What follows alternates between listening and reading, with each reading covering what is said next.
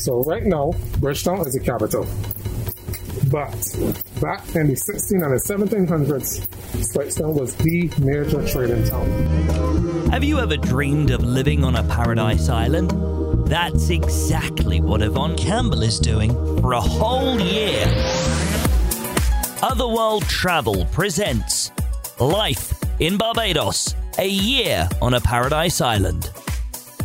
Hello, and welcome to this week's podcast episode. What a difference a few weeks make. We're partially out of lockdown, and what else would I be doing but getting out and about and eating and drinking, of course? It is one of my favourite pastimes. I had some great fish cakes at a roadside food stand just past Holetown. I managed to see a stunning sunset whilst having dinner at Cafe Luna on the south coast. They had an excellent value two or three course menu available. I had a bit of a reprieve from shopping at the Lime Grove Lifestyle Centre and stopped off at the West Bar and I found my perfect cocktail. It's called Eau de Vie and it involves coconut rum, apple, and various other bits and pieces. I also had some breaded coconut shrimp on the side. So this is the problem at the moment. We cannot go out and just order drinks. It always has to be with food, which is why I've been eating out quite a lot. I've also had a Sunday roast at the Lone Star with a Yorkshire pudding and everything. So I was pretty excited by that. That is by far one of my most favorite meals. So you've probably heard that in previous episodes. I also had gazpacho as a starter. So I I'd never had that before, but you know what? Mm. It was perfect for a hot day. I managed to have dessert and drinks at the Horny Ram with live music. So you heard me right, live music. That was a real treat.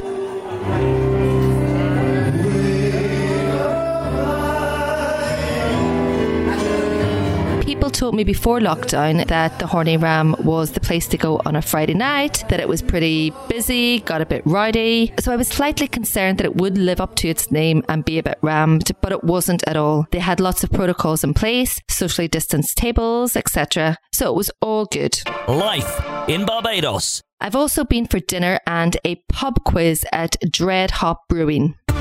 So I was invited by some Canadian friends, and I think largely I was invited because the quizmaster was British and they thought I might have some experience of UK and Irish pub quizzes. They told me to bring my A game. I told them that I knew the national animal of Scotland is a unicorn, so it's a typical pub quiz question. The only problem is, I think I may have slightly overplayed my hand and give them a false sense of security. Number four. Okay. Respectable. Crazy Panels. I actually had to hear that unicorn answer at three different pub quizzes before I could remember the answer. It was a popular quiz question that did the rounds a few years ago. Life in Barbados, a year on a paradise island. The one thing I absolutely love about my job as a travel agent is checking out hotels and experiences for our clients. My whole podcast is basically trying out experiences so I can share them with you and maybe inspire you to visit this beautiful island of Barbados. This week, I've started to get out and about and doing what we call site inspections of hotels to see what they're all about, see what the different rooms have to offer, and what the experience might be for anyone visiting.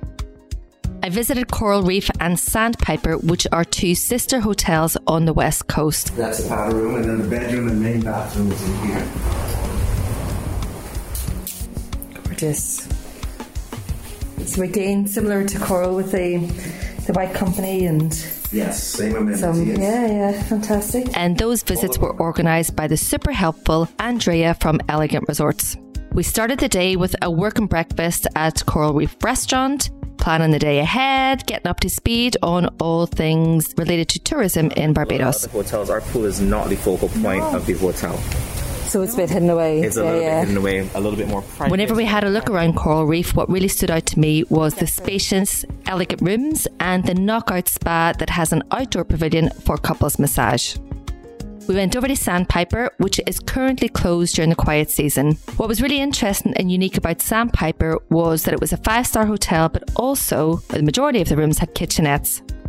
There was a Kraken treetop suite, which was this huge suite for two people only, even though it had a lot more space. This particular suite doesn't have a kitchenette, but it does have a wet bar on a massive balcony with enough space to entertain a good 10 or 12 people. So you don't really need a kitchenette if you can get room service delivered or something like that. And we offer complimentary uh, lessons. Oh, really? to our From the pros? Yeah, every afternoon there's a clinic 4 to 6 p.m. This coming Wow. with, with these visiting pros. So they get to stay in the hotel, meet the guests, and get them interested in tennis. Nice. It's a great program, very popular. The two hotels were very different in style and offerings, but they were the same high quality of service. And there's also a hotel boat which you can get for a very minimal cost. If you want to head further up the coast for dinner, you can travel in style. So essentially, you can book the boat to take you out for dinner and bring you back again. I hope you're enjoying the show so far. Please do subscribe to Life in Barbados to follow my journey and never miss an episode. Life in Barbados. A year on a paradise island. This week, I also went on a walking tour of Speightstown with Carlos Goodman of historic Speightstown Walking Tours. There's evidence that Amerindians were here way before, before the English came in 1627. Right.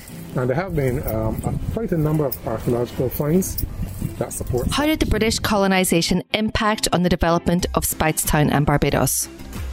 The British colonization impacted Speightstown and Barbados significantly in every possible way. I mean, the names of the streets, the architecture, to the extent that Barbados was actually called Little England. And Speightstown was called Little Bristol because of its significant trade with Bristol in England. Even though the town is actually twinned with Reading in England, and it's also twinned with Charleston, South Carolina. And the colonization, well, to put it in a nutshell, it brought significant wealth to Barbados since the, the mid 17th century. All these places got their names interesting as well. Sandy Street, where we are, now it said that very often the shop had to shovel sand out of the street, you know, when it became rough, so when the sea became rough. Right. And believe it or not, up until the late 1960s, there were houses on both sides. Of Oh, the street. really? Can you tell us a bit about the Dutch architecture we saw as we were walking round some of the streets? The Dutch architecture is seen on many of the original buildings that still exist in Speightstown, and they date back to the 17th century. Clearly, this shows the, the Dutch influence on the island, and the Dutch played a major role in marketing of the sugar sugarcane. The oldest buildings in Speightstown, definitely the oldest one on Church Street. You see the overhang balconies. So here, you see the thickness of the walls? Yeah, gosh. Yeah, and you also notice that there's some old English red brick. Yeah.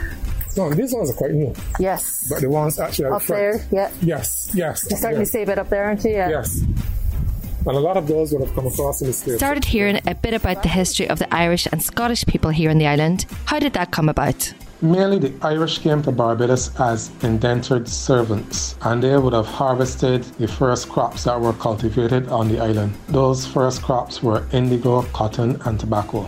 However, when the cultivation of sugar started, and as we know, sugar went on to become king, and that brought all the wealth to the island, they also had to bring the, the black slaves because sugarcane was not just land intensive but labor intensive. So it was found that the indentured servants they didn't fare very well in the climate and the hard work of harvesting the sugarcane. The black African slaves they fared much better because they were accustomed to the climate. We still have some of the Irish descendants that remained quite poor and they settled on a part of the island on the eastern side called the Scotland District. They started by calling it the Gold Coast. Right. 90s it went to they said well it isn't golden anymore. The prices have gone up so much we've got to find something else. So that's how they got the platinum coast so i don't know what they're going to call it next. But if you go around here you will get mullins then you will get gibbs beach. Yes. now gibbs that name is associated with south carolina as well. There's a gibbs art museum so the same Gibbs that owned that plantation, they went over to South Carolina and St. Nicholas Abbey and so on. I'll give that whole connection sometime as well. Just on Gibbs Beach, there's a property called Green Sleeves. It's under renovation now, but that's where the prince would have stayed last time he was in Barbados. Ah, right.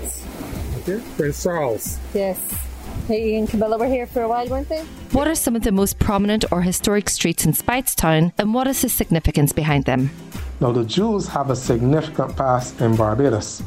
There's the Jewish synagogue in Bridgetown, and there's stories of the Jewish synagogue in Speightstown as well.